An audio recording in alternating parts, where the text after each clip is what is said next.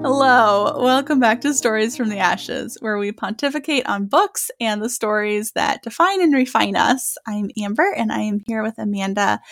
And this is going to be kind of a heavy episode. We are going to be talking about grief and anxiety in children's books and adult books, and just some of our observations and concerns about a few specific titles that we have and Amanda, do you want to open? I know that you had some thoughts after our conversation with Val a few episodes or an episode ago when she was talking about that book, Wintering.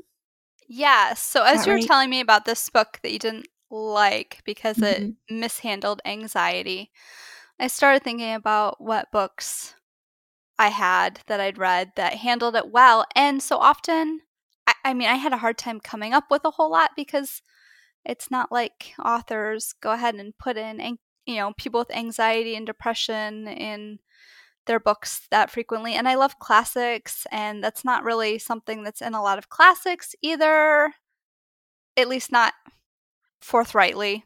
Everything just so falls under the hysterical woman right? Yes exactly or the crazy hermit or you know they don't really we don't talk about it in the terminology we use today uh, so it's really hard to peg mm-hmm. down. But then I was thinking about uh, when I was, I guess this was pre, before I was diagnosed with my chronic illnesses, and I was struggling a lot with chronic pain and chronic fatigue and dealing with doctors who didn't believe me and they yeah. thought I was just depressed and had anxiety and and I was trying to communicate with them that I wasn't depressed. Mm-hmm. I was sad that yeah. I was so sick and couldn't get any help. Right. And that's not the same as depression, it's being sad. Mm-hmm. Um, and so then I was, about that time, I was reading the Hunger Games trilogy.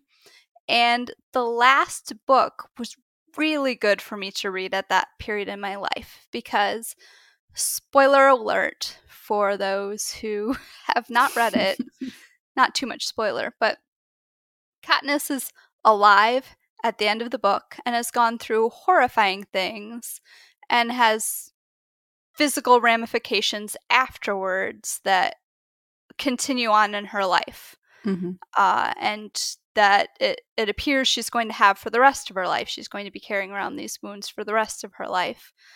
And uh, she accepts that they're there and but that life is still good and worth living and it's a bittersweet thing and that was really helpful for me to read at that time because yeah. it it gave me hope that life was still worth living mm-hmm. even though I might never be free of this pain and fatigue. But then I was editing the episode we did with Val where she talked about the book Wintering, which I put a hold on because I really want to read it. And she was talking about grieving for for times in your life when you realize that you're not going to have the life that you thought you were going to have. Mm-hmm. And that really struck a nerve with me because it was like, yes, I wasn't sad even. I wasn't depressed and I wasn't even sad. Right. I was going through major grieving for yeah. the physical, the things I would never be able to do, the children I wouldn't be able to have, just everything, all this life I wouldn't be able to have. I was going through this intense grieving process. And, you know, I still go through that grieving process, yeah. even though things are a lot better. But we don't talk about grieving yeah. And we don't know how to share that that with each other or that burden. And you know, it it's really apparent when people do open up. I had a friend who just lost a baby. It was her first miscarriage. And uh, she asked me if if it would ever feel okay again, and I said, mm. you know, you lost a baby. Your baby died. It yeah. that's never gonna be okay. That's yeah. but you will you will live with it and it will not be as painful, but we shouldn't expect to just be over things. We have yeah. to work through our grief and and it's we need to allow ourselves to grieve and we need to talk about it because yeah. we don't. Mm-hmm. And it's harmful that yeah. We're all grieving alone because we can't talk about it. Right. And then just people are happy to put a, you're just depressed, you're just anxious. Like, right. Yeah. I was talking, know what we're dealing with. I, my friend Andrea was over yesterday and we were talking about the next school year and then a conference that we're both speaking at this fall and what our topics were. And I'm doing, I'm doing picture books for emotional intelligence for kids, but with an emphasis on books for grief specifically. And I agree with you. Like, it's not something that we talk about. And one of the things that I said to Andrea was that I firmly believe that women in the church need to be talking to young women getting married about the likelihood of having a miscarriage because it's like one in four women will have a miscarriage and no one's talking about it before they get married. So you have these girls, a lot of whom have saved themselves for marriage and have this belief that because they made this right choice because of you know the education that they were given the choices they made that they are now promised a smooth ride, that they're promised a healthy yep. marriage, a healthy Doesn't relationship, and healthy pregnancies. And that's not something that you are going to like you're not promised this and life is no. still happening we're still in a fallen world there are still struggles and unfortunately a lot of the education that people in my generation were receiving as part of the purity movement which is different than chastity and remaining pure like it was it's its own thing the purity movement uh-huh. that was going on resulted yep. in a lot of hurt in marriages oh, when yes. these specific relationships weren't working out the way that it was anticipated and thought that it was promised but i i believe that we need our theology of suffering before we suffer and so yep. that means like kids need this fast because they can lose pets, they can lose elderly neighbors that they love, they can lose people at church and family members. And you know when you're losing a pregnancy yourself your children are losing a sibling. And so they are suffering also and going through that mm-hmm. grief. And so being able to have talked about it ahead of time and worked things out i told andrea that book maybe tomorrow I would give anything to have had that book before I had my miscarriages and before I lost my dad 10 years ago to be able to visualize what grief looks like attached to you and how mm-hmm. sharing it can shrink it and just Elba's understanding that like she's never going to be away from it completely. It will always yeah. be with her in one form or another. And also to see um what is Elba's friend's name? Why can't I think of it right now? But the the crocodile. I've read this book so many times. I don't know why why I can't think of this animal's name, but it's Elba and this crocodile.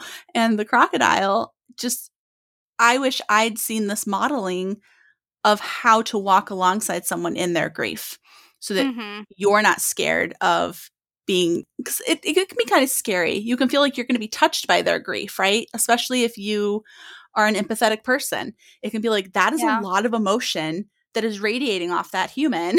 I'm not really or sure like i want to take any thing. of it. yeah you can be afraid you're going to say the wrong thing and so i feel like i had i had good modeling on like the right things to say and how to how to like respond to people. But just the way they are in relationship more than just what do you say at the funeral or what do you say when you bump into them at the grocery yeah. store or at you know church. So i really think that those those grief books are so necessary. And i will say i know people are very iffy like not iffy people love it or hate it for Christy by Catherine Marshall. And I think that people mm-hmm. love it or hate it based on how much of their own trauma they're bringing into reading it. And well, why do people hate it? I I'm so having trouble. People hate it because they feel that so I'm just going to make this recommendation right now. Before you go and read Christy, please go to our database and read through all the content considerations. They are very mm-hmm. clear and they are very laid out. I'm not going to go into all of them right now because little kids might be listening, but there are a few heavier events that are handled really well, in my opinion, in that book. I read the book for the first time when I was 16. It was one of the first adult books that I read, and it had a lot. It was dealing with alcoholism, it was dealing with superstition that resulted in very tragic events in the lives of these families from following their superstitious beliefs instead of following known science and medicine. It has a lot going on. It's the like 1915, I think, around there is when it takes place, and it's a East Coast wealthy young woman who goes to be a teacher at a mission school in the Appalachian Mountains, and just the level of poverty and ignorance, as this is like the first school in the area, is heavy. Like there's a lot that happens when yeah, people don't know. answer me why people don't like it. So people don't like it because they think it's too dark. They think mm. that there's just a lot of disturbing things. There is a. I felt like there was hope though at the end. I think there's so much hope. I think there's so much hope, and even when there is sadness, there's there's that balance between sadness and mm-hmm. joy, and yeah.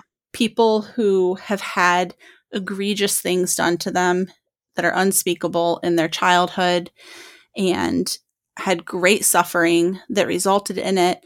They have grown up to be adults who have wisdom and compassion and empathy and yep. love for others that just shows that no matter how much garbage is happening to you, you can still make choices for your life path that mm-hmm. do not stay rooted in the sludge from where mm-hmm. you came. So I think I think that Christy has a lot of opportunities to see how different people handle grief mm-hmm. and whether it's handled well or not. And then t- to learn from that. So I think I learned a lot in the the modeling that was happening in Christy between yeah. what what was and wasn't working for people. I don't remember how I got to talking about Christy.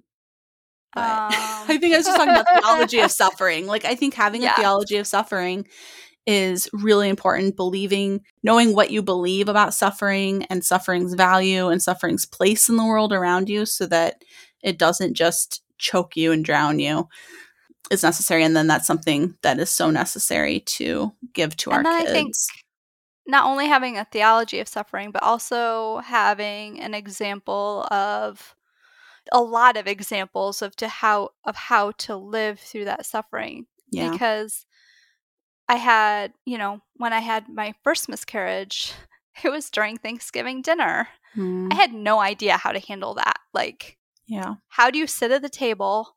Was I supposed to sit at the table? Mm-hmm. Was I supposed to announce, hey, I'm having a miscarriage right now? Mm-hmm. See ya. I had no like I had no idea. I wanted to right. run. Like mm-hmm. but you know, I've never I don't I think I would like to read a book where someone has one and then tells me what you're supposed to do cuz I still don't know how I was supposed to handle that. But Yeah. Yeah, I I've actually since I was talking with Andrea yesterday, I've been trying to think of whether or not I could remember any classics or just children's books even that I was reading when I was younger that even had miscarriage in them. And I I mean I may have but nothing is coming to mind. Like it may have been a one-liner like this was ha- this is happening off scene. Mm-hmm. It should be there. It should be in these books because yeah. it is such a prevalent part it's of life. Prevalent. Yeah. And I am sorry that you had to experience that at Thanksgiving dinner. That must have been highly traumatic for the holiday. yeah, highly traumatic anyway. But then, like, I feel like it would just be connected now to the holiday for me. It is. I, I think about it every yeah. every Thanksgiving. Yeah. Yep. So. Mm-hmm. I'm sorry. But, but yeah, I so if you are authors out there and you are writing children's books and you can find a way to incorporate miscarriages healthily being handled into them or young adult or adult books or, or YA or yeah or adult books that would be good but when you're talking about examples of suffering the other book that comes to mind immediately for me would be Corrie ten Boom's The Hiding Place Mm-hmm. and I all the read that yet. suffering. Oh, Amanda, you'll love it. I know I need to. I mean, it's hard, but you'll love it. all the Okay. suffering that Corrie and Betsy went through in the concentration camps and all the losses they experienced and even just finding finding rays of hope and light Mhm. in that darkness, that complete and total darkness that they were in and finding things to be thankful for. Like there's so much science Yeah. on the power of gratitude in our lives Mhm. and how helpful that is. And I feel like, you know, it reinforces the Proverbs that says a merry heart does good like a medicine.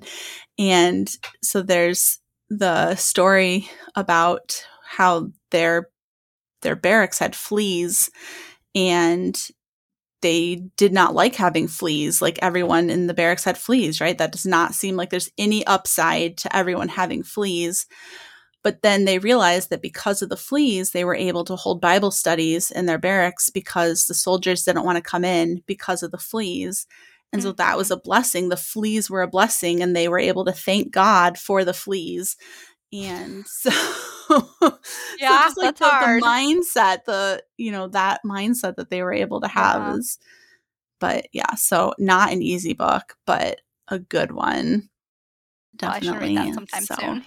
yeah so i want to talk about this book that you mentioned that i'm not incredibly pleased with right now and this was the inspiration for our conversation and topic today so first of all our platform is not one that we've ever historically used to bash authors or books.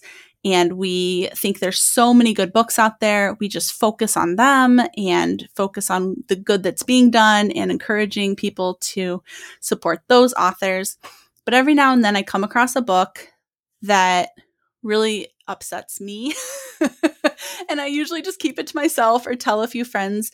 But this one really hit a nerve for me because I think it's something, because it is something that I struggle with myself. And seeing it presented like this as a kid would have been really harmful for me. And one of my daughters also is only recently getting to a place where she has her anxiety disorder under control. And so this would not have been a helpful book to her either. And so I feel that this book is suffering from mismarketing and some languaging issues, but it's written by a psychologist, which I think for some parents looking for help, um, this is a psychological counseling master's degree author. Some parents looking might think that's great and get this book and then end up with kids even more confused than they started with or very discouraged. So this book is called Anxious Andy, and I do not recommend it. that's Thanks for being that's my clear. pitch. That's my pitch. Just want to be clear. This one, that's the other reason I don't like showing people books is because then if they see it and they associate it with recommendations that I've made just because it's with my face, hello, they might be like, oh, that's that book Ambre recommended. Ambre does not recommend this book. So do not let this one be connected in your brain to pick up at the library with a book that Ambre said was good. Because Ambre or says at least pick it up no bueno, not good.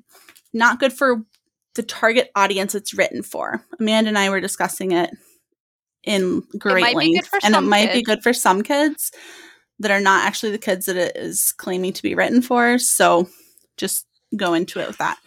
So one, I think that there's a huge difference between the word anxious and the word anxiety, and the words are used to mean the same thing in this book.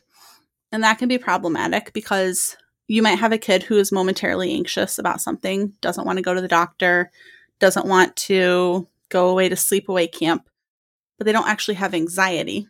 That's like worry.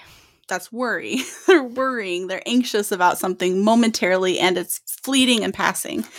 So this kid, his it opens with first of all, he's called anxious Andy throughout the whole book, and labeling kids is never a great plan. Um, but his issue at the beginning is just not wanting to play because he's afraid he'll hurt himself. And so he's avoiding playing with people. But then when he's walking home, he he really is showing signs of what look like recognizable anxiety. He's doubled over, his arms are crossed across his chest.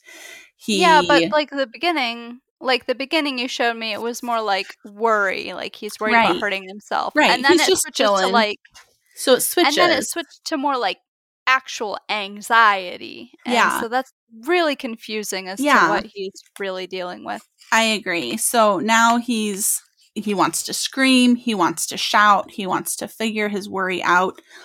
Another problem I think is that this book rhymes. And I think that that was a challenge for the author and it probably forced them to use words for the sake of rhyming that may or may not have actually supported the message that they wanted to get across. So there is that as well.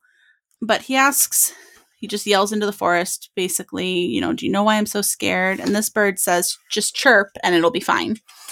Just your Just over it. worrying, it. says your worrying feelings will quickly disappear. I don't know many people with anxiety that would describe their feelings as just worrying feelings.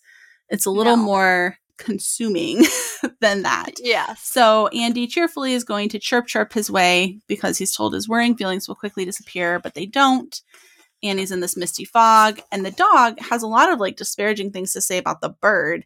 Uh, calls her a silly bird, calls her the foulest of the foul, and says that if he barks, his anxieties will cowl. So he starts barking, and that doesn't work. So then a snake tells him to try hissing and that that will work. And he gets home and he's not in great shape. He's crying at this point.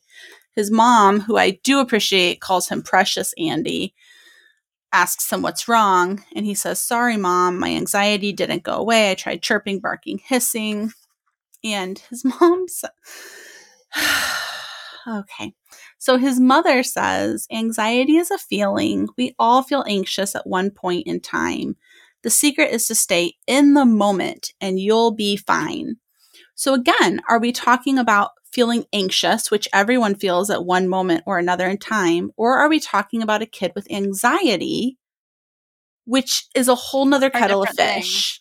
Yeah. And Andy's like, it's too hard. I am scared that my fears will come true.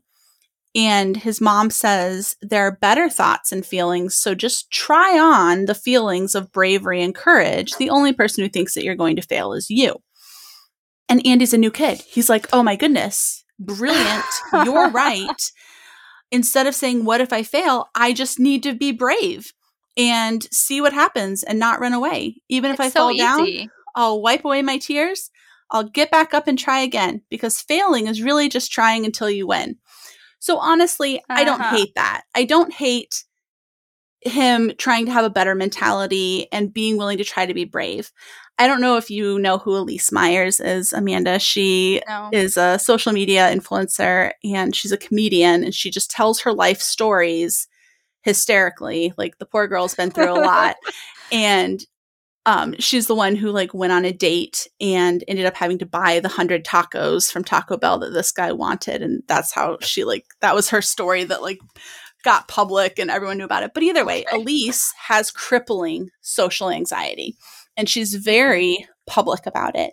And she said one of the things that's going around right now is somebody asked her, "What do you do?"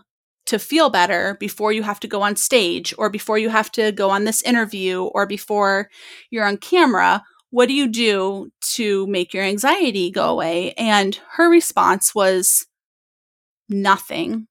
I do it scared. And that is just like this really powerful thing. She's just like i just do it scared and Mhm. that's There's no magic formula. there's no magic formula and Just chirp and she- it will go away. right she's not chirping you know and she's acting brave right so that's that is Yeah. something that she's putting on like the well, mom that is says you can try this that on putting it on. That is brave to do it when you're yes scared. it or when you're is it is so so i was hoping that this book was then going in that direction right of like he's just going to do it scared and still be struggling but doing it anyway. And at this doesn't write a moment at this moment i really wanted elyse to start writing children's books. I was like oh elyse needs to write a book on this topic. Um, but the mom's like yeah if you try your best you're already winning. Go play.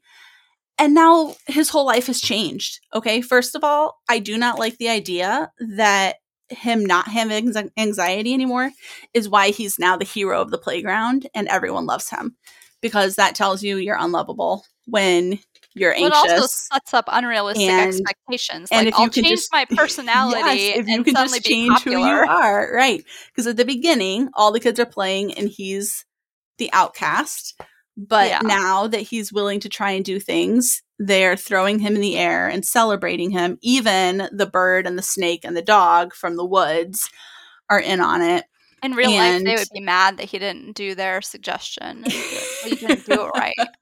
well, he did try their suggestions, but it just it concludes with best of all, his worrying was gone. He was known just as Andy from that day on. The anxious part of him left and never came back around because it was joy and happiness Well, that that's why I Andy had finally found. That's why I don't like the crossing between worry and anxious. Yeah. Because they're they're really different things. Like, yeah, You can have worries without having anxiety and right. If you have anxiety, like you may even have seasons where it's not as bad.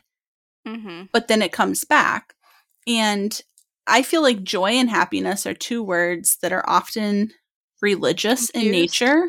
well, they're religious, right? Like yeah. be joyful and all of this. And I feel that if I was a, if I had been my so myself as a kid reading this book, I would have felt very judged and shamed by the fact that I apparently was not trying hard enough.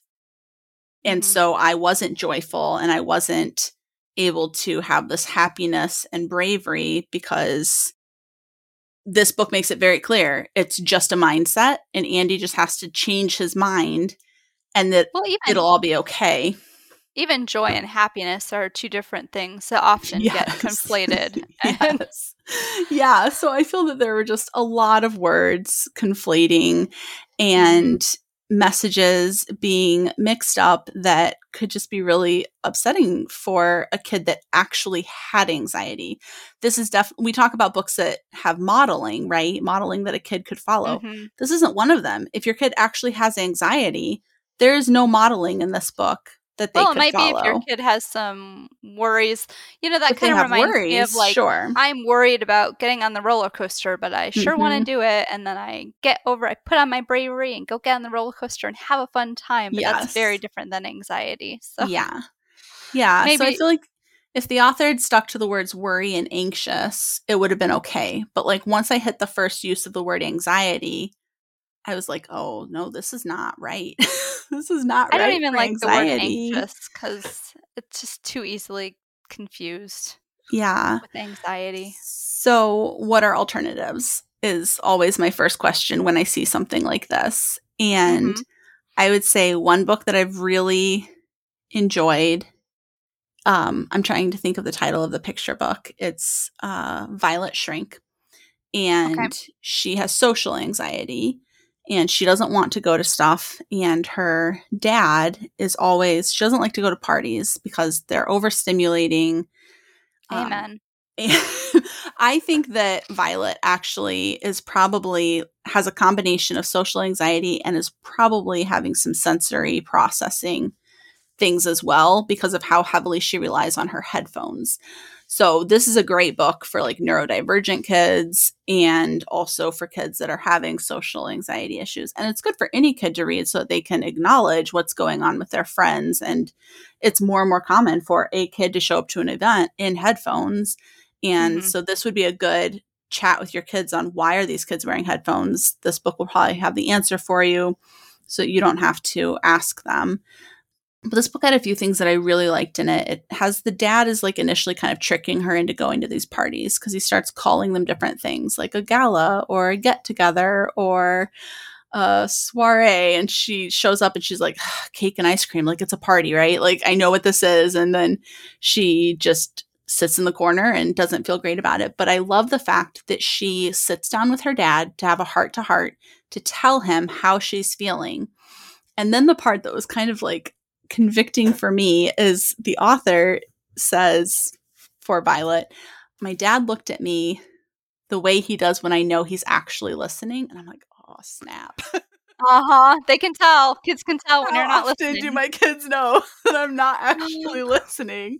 Um, Mhm. so like, but I liked the fact that like it showed getting full attention from your parent and then expressing what your struggles are and finding a compromise. And so it's a it's a single single father.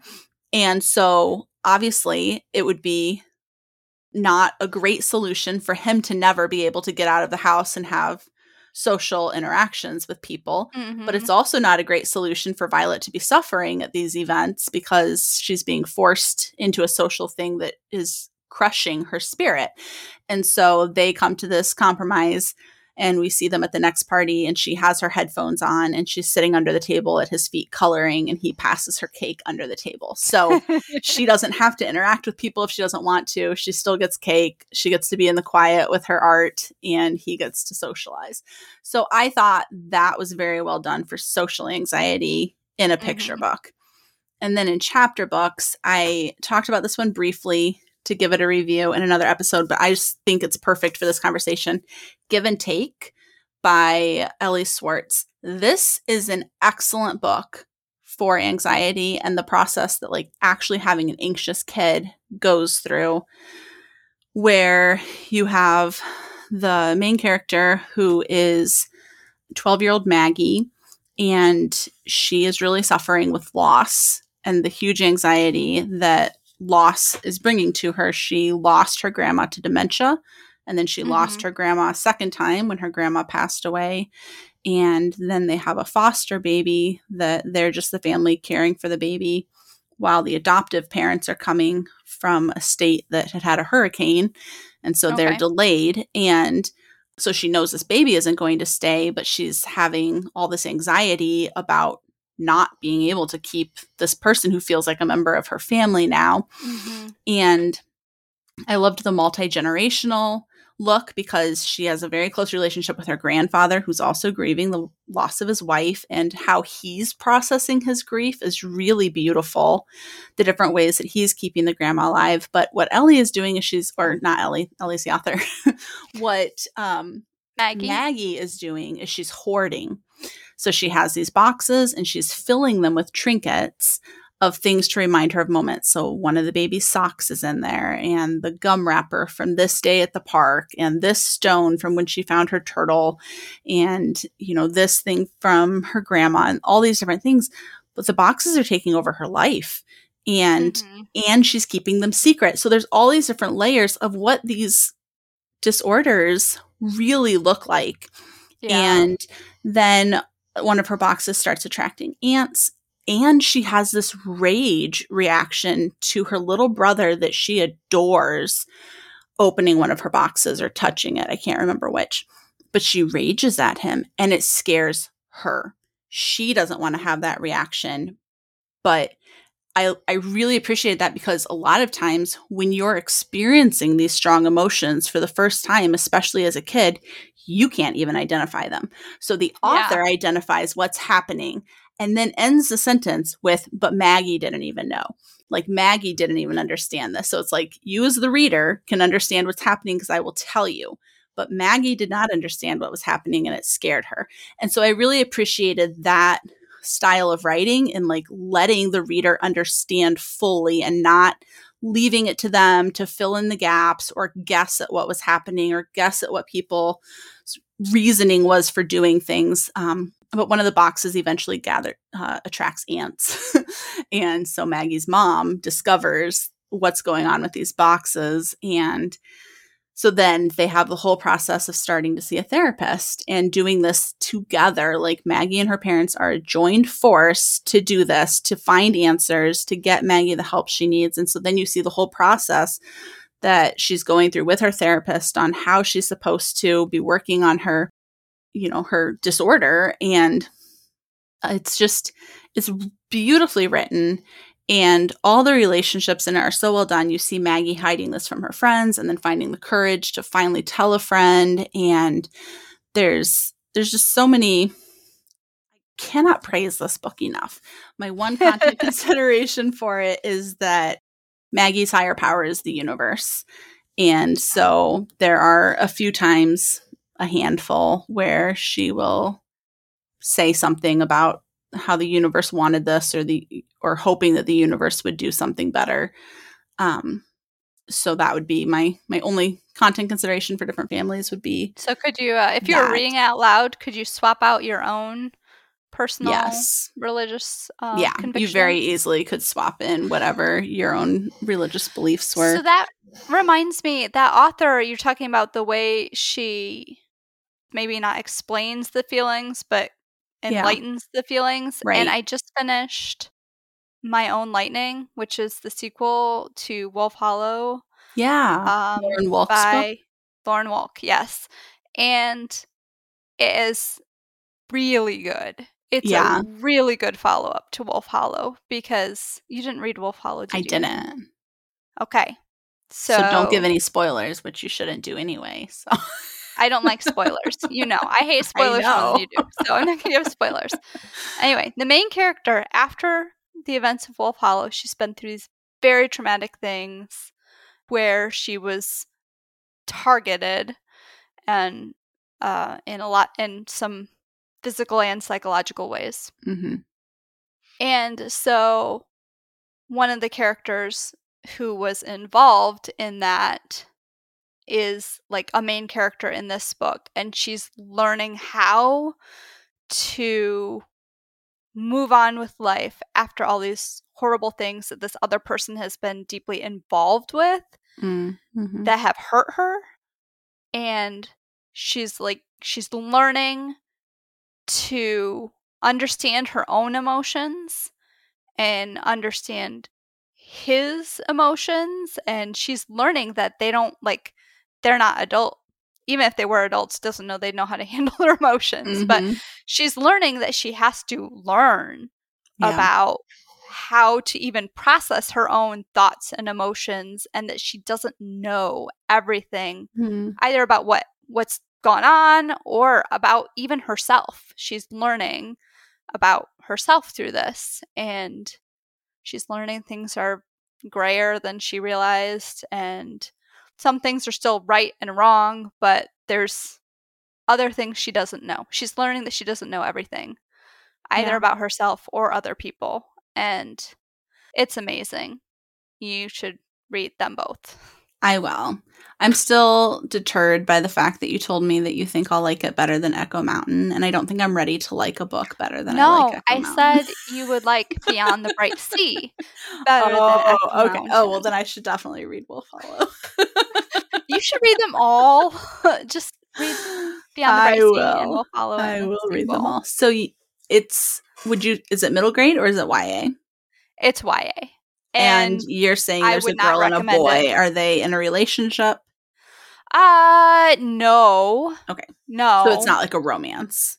it's not a romance, but I think the door you know, they they start Yeah. out at opposite ends, but I think the door um she realizes that he's not the evil person that she wanted to believe he was Mm. and there's some companionableness between them that kind of Yeah. made me think like well maybe in like five years there could be but no there's no So it's YA. What age would it's you ya personally recommend it for? Since YA is so I wide. believe the main character is 14 turning 15 Mhm. and I think the boy is slightly older. I definitely wouldn't recommend it beforehand because there's just some hard things and and you won't appreciate. There's a certain amount of life experience that Yeah. you just you know, a younger kid would not really have the experience to appreciate it and they're not Mhm. at and I don't and Val was talking the other day about like reaching certain developmental stages around 14 and my uh, oldest is not that age yet so I'm not well aware of that but I would suspect that somewhere around 14 15 is when those developmental stages would be reached where they'd be more ready to benefit hmm I- even if they could read it, I don't think they would benefit from it on the emotional level that they would Yeah. when they're a little bit older. So Yeah. I see that a lot where parents are just really excited to read their own favorite books to their kids. And so they'll do these read alouds that probably would have been more developmentally appropriate between Later. like 10 and 12. and they're reading them Uh-huh. to their three to five year olds. And they're like, oh, my kid loved it. I'm like, how much? How much of it did your kid actually love? Like, they probably enjoyed their Oh, time with have. you and they gonna have to enjoyed certain things, but they're gonna have to read it again. And my thought is always there are so many amazing books Mhm. for the toddler through middle grade level. And then if you really want YA books for your kid instead of jumping your kid from middle grade into adult books, it's slim pickings. Mhm. Yeah. So when parents are like, well, I read it aloud, so they were able, like, you know, so the words I couldn't have read, I'm like, I know, I understand, I totally Yeah. get it. But now your kid has one less series to be excited about when they're 15 because they read it at six. Yeah. I guess so to them at for six, reference, but- my oldest is 12, almost 13, and I wouldn't I wouldn't give her Wolf Hollow yet.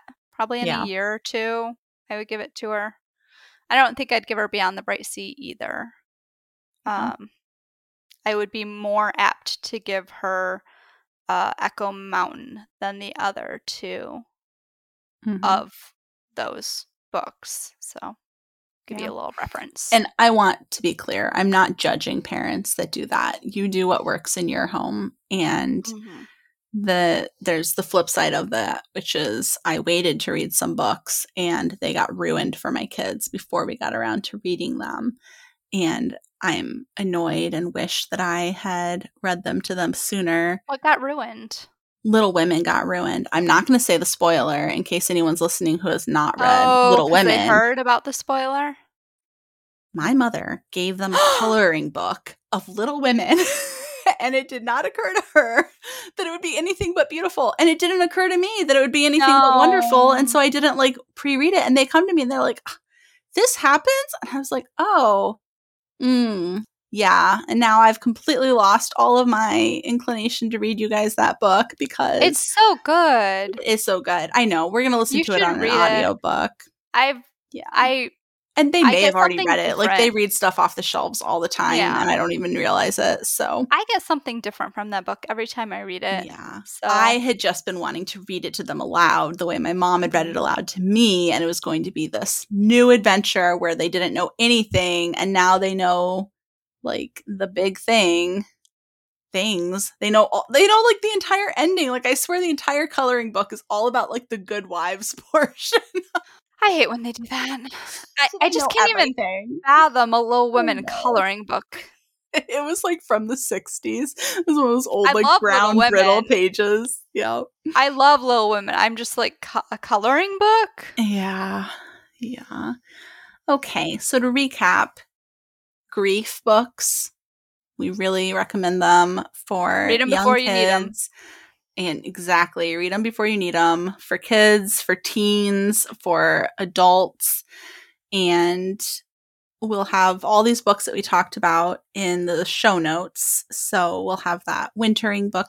I'm trying to remember, Amanda. The wintering book, was that the one that was specifically for empty nesters who had like just launched a kid into college, or this is the other one? Okay. This is the one about handling like winter seasons in your life. Yeah. I, I wasn't sure if they were describing your kid going to college as a wintering season because I think it would be for me. like, if Inara ever leaves my home, I will just go into a deep wintering season leading up to, during, and after. So Yeah. I just would not. I I already know it's probably not going to be handled gracefully. Um, and then anxiety books. We don't recommend Anxious Andy for kids that actually have anxiety. It might be okay for kids that are struggling with worries and just need to put on a little bravery in the moment. But for kids that actually have an anxiety disorder that is being looked at or treated, this is probably not going to be very helpful to you. I highly recommend Give and Take for middle grade fiction for any kid, but especially a kid that is or knows someone who is going through anything that's landing them at the therapist. It's a great book for going to the therapist for the first time and what that experience is like and also the entire process of disclosing. So, her having to disclose about her struggle to her grandfather, having to disclose about her struggle to her mom, and then her dad, and then her siblings and her friend. Um, talk about bravery. There's a lot of bravery that's necessary to do that. And I really want to know from our listeners if they have any good adult books about handling anxiety, grief, depression, especially fiction. I love examples yes. in fiction, but if you have any, let me know because I want to hear them. Definitely. And then the other picture book for anxiety would be Violet Shrink, which obviously is a play on the shrinking violet for uh, social anxiety specifically. So, again, anxiety is one of those things, not again, we didn't say this, but anxiety is one of those things that can manifest in multiple ways. So, you have the social anxiety represented here, you have the hoarding anxiety represented here. When I started reading this book, I did this book in one of the episodes where it's like, what am I reading right now? And Give and mm-hmm. Take was the book. And I mentioned at that point that Inara had had some hoarding with her anxiety after my dad passed away. And um, she read this book. And I think that it was very therapeutic for her to now, as a teen, be able to see that she was not the only person who has gone through something like this, that this was not mm-hmm. some ridiculous response that is unique only to you. I really like books that help kids know the human experience is not unique only to you because I feel, in my experience, that that is highly protective against people feeling like they are alone to the point of no longer wanting to be sharing the human experience with others. And so, if they can know they're not alone and know that this is not unique to them and that it is common among man and that everyone else has recovered from it or walked through it, walked through it, that's something that I wanted to talk about. Um, on the topic of grief, oh, it was Andrea telling me this, not you. Andrea was like, oh, you should share that in your talk this fall, but I'm going to share it right now too. So I was watching, um, Facebook was showing me clips of episodes of shows, and I was just, you know, in one of those consumer moments where I was just watching through the clips. And so there was mm-hmm. this clip from the show, and in the episode, there is, um, so if you have kids, this is a good place to end the episode right now because this is going to be a little more adult content. Um, and struggles kids or just read the content considerations because I will write out what this is about in those. Um, but kids, if you're listening, have a great day. Love you so much. Read a good book. Okay, so this was a clip from the TV show Grey's Anatomy, which deals with a lot of hard hitting and gritty life events. Mm-hmm. And so in this episode, um, it's dealing with Amelia and Owen. And Owen has just come back from deployment and Amelia is this is just a couple months out from Amelia's brother dying. And so Amelia's story is her dad was killed in a robbery at a pawn shop when she and her brother were present when she was a kid. And then she became a drug addict and she her boyfriend. She wakes up when her boyfriend's dead in the bed next to her from an overdose. She has a baby. Her baby has some developmental issue and dies in her arms right after he's born. And now her brother, who is the family member that she's closest to in her large family of all females, except for him, has passed away. Oh, and oh, wow. so she's dealing with it with humor and she's making jokes about it, you know, like um, what's it called? Like where you're making dark jokes. But either way, she's making dark jokes about it. Um, you know, my, my brother would be rolling over in his grave. Oh, is there even room to do that? The caskets are so small. He's shaking, shaking in his grave and and making other people uncomfortable that are grieving properly through this event. And and would so, you say she's like deflecting her grief? Uh, she's disassociated. She's okay. deflecting. She's making light of it and so then the episode skips ahead to it's nighttime and she's on her because she's said to one of one of the employees that's like, you know, you're making me uncomfortable with this level of joking. I'm sad that he's gone because he was a doctor at the hospital too. And you know, I, I think you should see somebody. And then one of the other doctors who knows that she's a recovering addict and he's also a recovering addict is asking her to go to meetings. And she's like, I'm fine. I'm fine. I don't need to go to a meeting. I'm totally fine. Just another day in life, basically. And so it jumps ahead. She's she's pacing on her porch at home and Owen comes and I don't know what their relationship is at this point, but he's still in his army fatigues and he's like, you know, are you okay? And she's like, I'm totally fine. And then he turns, you know, I'm fine, everyone. I wish everyone would stop asking me this. And he turns around to walk away and she whips out this little baggie and she's like, I have black market oxy and I don't know whether I'm going to take it or not. And he's like, okay. and she's like, you know, So I've fine. been, I've been clean for 1,000 and some days, and I don't know if I'm going to take this or not. And he's basically like, if you take it, it will not be the last time you take it. hmm And he's like, what you have done your entire life is you have numbed your grief instead of feeling it. He's Mhm. like, part of the human experience is feeling your grief and moving through it. You have Mhm. to go through the pain to the other side. And she's like, I don't think I want to do that. And he's like, if you don't, you will take this and it will not be the last time. And then he like sits down. He's like, I just realized that's what I've done. He's like, this hard thing happened and I re-enlisted and I ran away and did another deployment. And now I'm back and I have to actually deal with what happened. So either way, she hands him the baggie. And as she hands it to him, she just like her whole body collapses onto him and she is just like your what you would mm-hmm. imagine a woman in deep mourning would look like. And she's like this hurts so much i think it's going to kill me. And he's like i mm-hmm. promise you it won't. This is you know basically the whole like it is common to man. Like this happens to everyone. Yep. you have just never experienced it before. You've always numbed it. You have to go through it. Yep. and i just thought it was like like i will definitely show this clip that i found on facebook to my daughter because i think it's so beautifully shows how many people in how many ways, right? Like Owen and Amelia, totally different lives, but they're numbing in their own way. Amelia's turning Yeah. to drugs and Owen's deploying, like And risking his, And life. his looks good. Like, right, exactly. Exactly. His looks like this noble thing where he's just going off to deploy when Mhm. really he's running away from this I don't I don't know, running away from whatever event happened in his life that he doesn't want to face.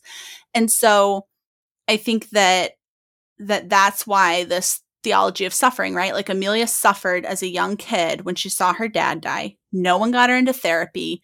No one helped her process through that Mhm. everybody else was in their own grief and they ignored the seven year old and she seemed fine and so everything was fine and then she, she just started numbing she started learned to stuff stuffing it and numbing it and i think that there there are times in my life where i've done that to my detriment where Mhm. there was one time where we went from a miscarriage into a pregnancy the next month and then miscarried again. So we had like these two back to back miscarriages and then unintentionally got pregnant again. And that was nightly. We carried nightly to term, I was a wreck that entire pregnancy because I had not had time to process Process. these last two miscarriages and here i am trying to bring this life into the world and i am just in this dark space and i had to move through it and Mhm. the lord made it possible that like when he was born and in my arms like in that moment i just had this huge surge of grief and love and Mhm. healing and I did. I just I moved through it and I had to move through it at that point in order to move on to now Mhm. having this baby here in my arms. And it doesn't always look that simple.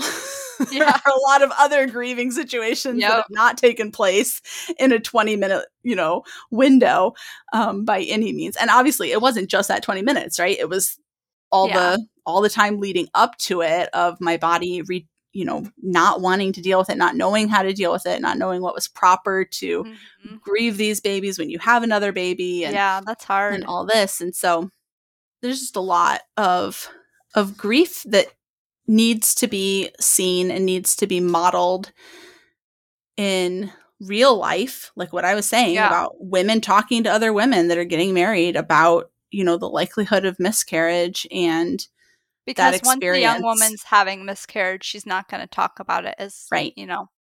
Right. And a lot of them hide it. They don't tell anybody because they think this isn't something we talk about. So we need to be modeling that this is something that we talk about.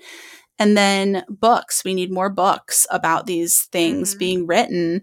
And I was in a thread in another Facebook group and somebody was recommend was talking about a book where a kid goes to therapy and a bunch of people were like really upset about it. And they're like my kid doesn't go to therapy. My kid doesn't need to be reading about kids going to therapy and having these issues. But they'll like, know someone. They're going to know someone. Mm-hmm. and also if you're this against therapy they probably need it. Like i'm just saying. I feel or like they'll be afraid you know or if they do be get, afraid to get help need, they'll be afraid to get it yeah. Yeah but like it it's this shame culture around mm-hmm. therapy mm-hmm. is what it is. And it's like there's no shame in getting help when you need help. The irony is, we might not need therapy if people actually talked about grief and how to handle it. Like, if the adults in everyone's lives mm-hmm. from a mm-hmm. young age talked about all these challenges and talked yeah. about their struggles, we might not need it. But yeah. instead, people don't talk about it. And so we don't know how to handle these things. Yeah. And if adults that were in positions of being safe adults actually were safe adults yeah. and believed kids. Like the whole Me Too movement with believing women, I think that we need a stronger movement with believing kids and yeah. pushing hard to see if what the kid is disclosing really happened or not, mm-hmm. instead of just brushing it under the rug or thinking it could be worse or it's not that bad. Like I think those are other things that contribute to kids needing help yeah. when they're it's adults. not that bad really minimizes people and their suffering yeah yeah so we would love to hear recommendations as we are adding books to the database that are on these harder topics so that people can find them. We have a tag on the database that's emotional intelligence. And then underneath that umbrella tag, we break down the individual tags for anxiety or depression or worry. if that's what the issue is, or shyness. So, we're breaking down from the umbrella of emotional intelligence and so, if you know books that you've just been knocked away by and absolutely love that you think hit any of these harder topics for kids, we would love to hear about them. So, you can either email us or you can add them to the comments underneath the podcast episode, or you can. Um, you could even message me on Facebook if that's easiest for you. I don't want you having to feel like you're jumping through a big hoop to do something new. I don't like jumping through hoops to do things new. I like to do things that are nice and sweet and easy. If you're if I'm like 9 steps into the checkout and all of a sudden I realize I need my credit card and I can't use PayPal, I might just walk away. I just want like straight Make line. So if the straight line for you is to message me on Facebook, take that straight line. Totally fine. I check my messages. But we would love to hear books on these emotional intelligence topics for little kids picture books, for middle school, for YA and for adults. And if there's any content considerations that you're aware of that you would like to let us know about, that helps in the process as well. We thank you for your time and we're glad that you sat and had this conversation with us. And if you have any more thoughts, even on the topic, we'd love to hear those as well. And you can put them in the comments or you can find the episode post in Facebook group and throw your comments on there and start a conversation.